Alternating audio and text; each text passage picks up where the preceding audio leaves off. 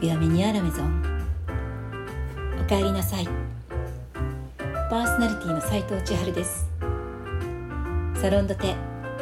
ルーム786より今日も楽しくトークをお届けしてまいります。先日ね何気なく買ったアイスバーガーもかなり気に入ってしまったので今日はこれ美味しくて好きトークです。さあ商品なんですけどえー、井村屋さんの、えー、クラフトコーラアイスバーという商品なんですけど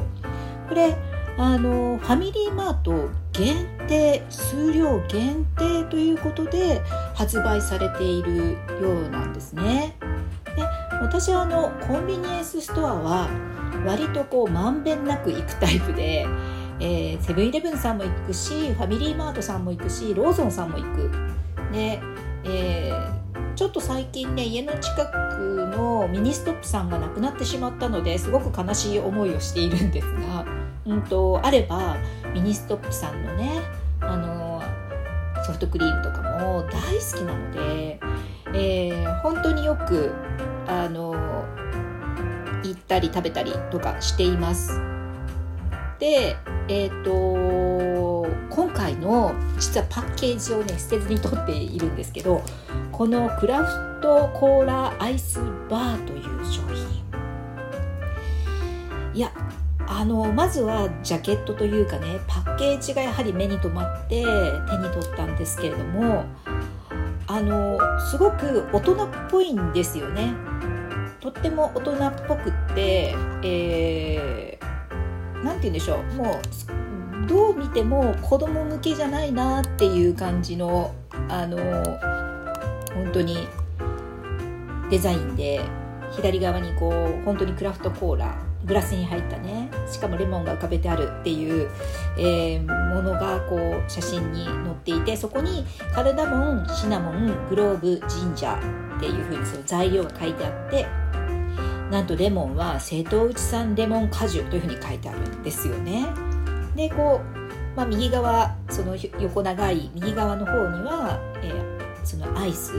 の、えー、まあ、写真というか絵絵ですかねこれねが載っているんですけど実際にあのー、袋を開けると本当にねあの評価、まあ、氷菓子ですよね。あのよく言うガリガリ君みたいなこうビジュアルというか本当にあのどちらかというとさっぱりとあっさりとした、えー、本当にあの乳製品は入っていないっていう感じのね、えー、もう見るからに爽やかな感じのもう仕様がね見て取って、えー、分かるという状態なんですけど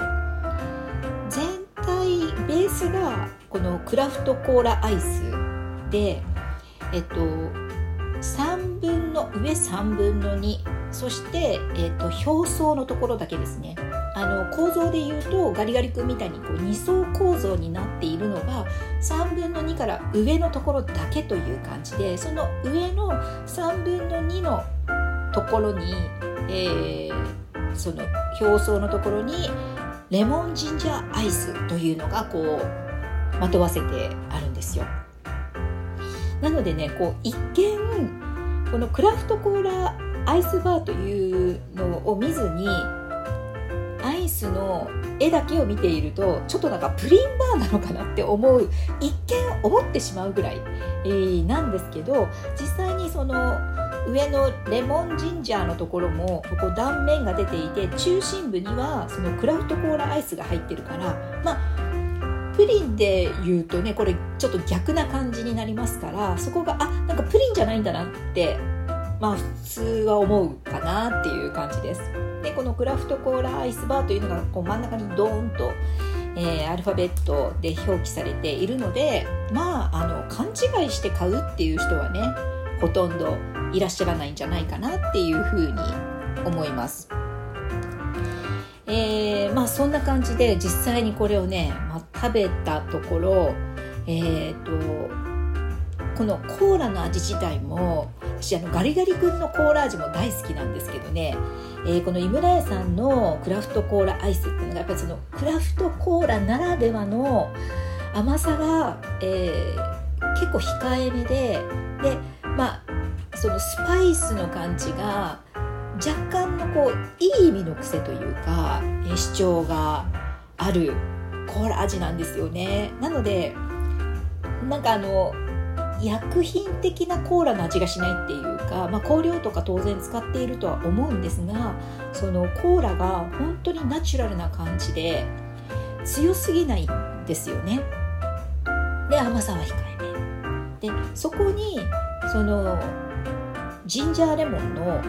またこのジンジャーレモンもまあジンジャーもねスパイスとして対応されるものなので相性が悪いわけもなく。でまたあの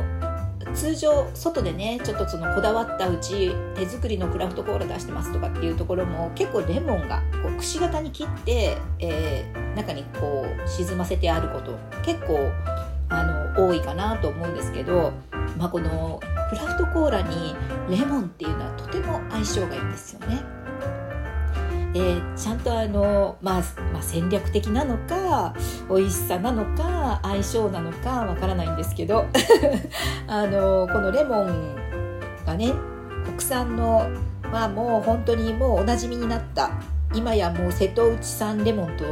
いうその表記をされているお菓子とか、えー、飲み物とかたくさんあるのであの瀬戸内の方でレモンが収穫されてるっていうことは本当にもうメジャーになりました。ちょっと前まではね知らない方がね多かったんじゃないんですかね割と。あのそんなこううんまあメジャーになった国産のレモンというふうにねやっぱり書いてあるところがなんかやっぱりこうランクを上げるというかあのね、日本も一生懸命、えー、ワインもそうですけど国産で、えー、技術者もすごく増えていたりとかやっぱりなんか国産って安心感もあるしあのなんか輸送のね時間とかもかかってなかったりその輸送に伴うねなんかこう入れなきゃ添加物しみたいなものとかもこうなくてそのまま流通されていたり生の状態でね物が来たりとかできるので本当にそういう意味ではなんかその響きもいいですし実際にも、えー、安心して美味しく食べられるのかなと。で多分ねその開発者の方たちもいろいろ試されたと思うんです。まあ、瀬戸内さんにしようっていうふうに、えー、決めてからもしかしたらクラフトコーラを調整した可能性もあるしクラフトコーラを作った上でどのレモンが一番合うのかっていうふうなことで結果的にえー、その瀬戸内産レモンが合っていたっていう風な着地だったのかもしれないその辺はねもう私こんな美味しいものを出してくださって、えー、開発者の方とね お話ししたらどんなに楽しいんだろうっていう風にちょっとこう思ってしまったんですけどまああのー、そこはそこで、えー、想像をしながらね、え楽しみたいと思います。ファミリーマート限定ということですからあの食べられる方食べられない方いらっしゃるかななちょっとこう足があのちょっとなかなか向かないとかあの距離があるっていう方ももしかしたらいらっしゃるかもしれないのでねなんかこう上手に、えー、変える機会があっていただくともうそんな方には是非ですねあの手に取って見てほしいなと思う個人的なおすすめの商品です。えー、沖縄のね私が大好きな宮古島ではファミリーマートさんしかなくてなんかセブンイレブンがないらしいので、えーと、確かに見たことないですね。何度も言ってますけど。あのファミリーマートがあるからと思ったんですけど見たら、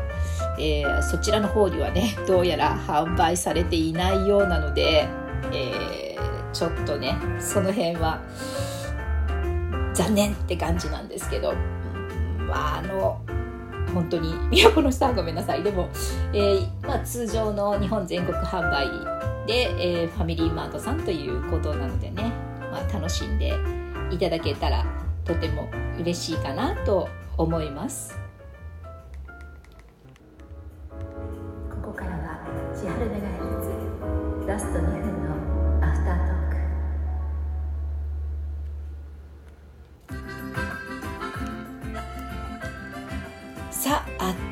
にアフタートークやってきました、えー、今日も最後まで聞いていただいてありがとうございます。実はね井村屋さんのいちごソフトクリームバーと、えー、いうのもまだ冷凍庫の中にスタンバイ中なのでね、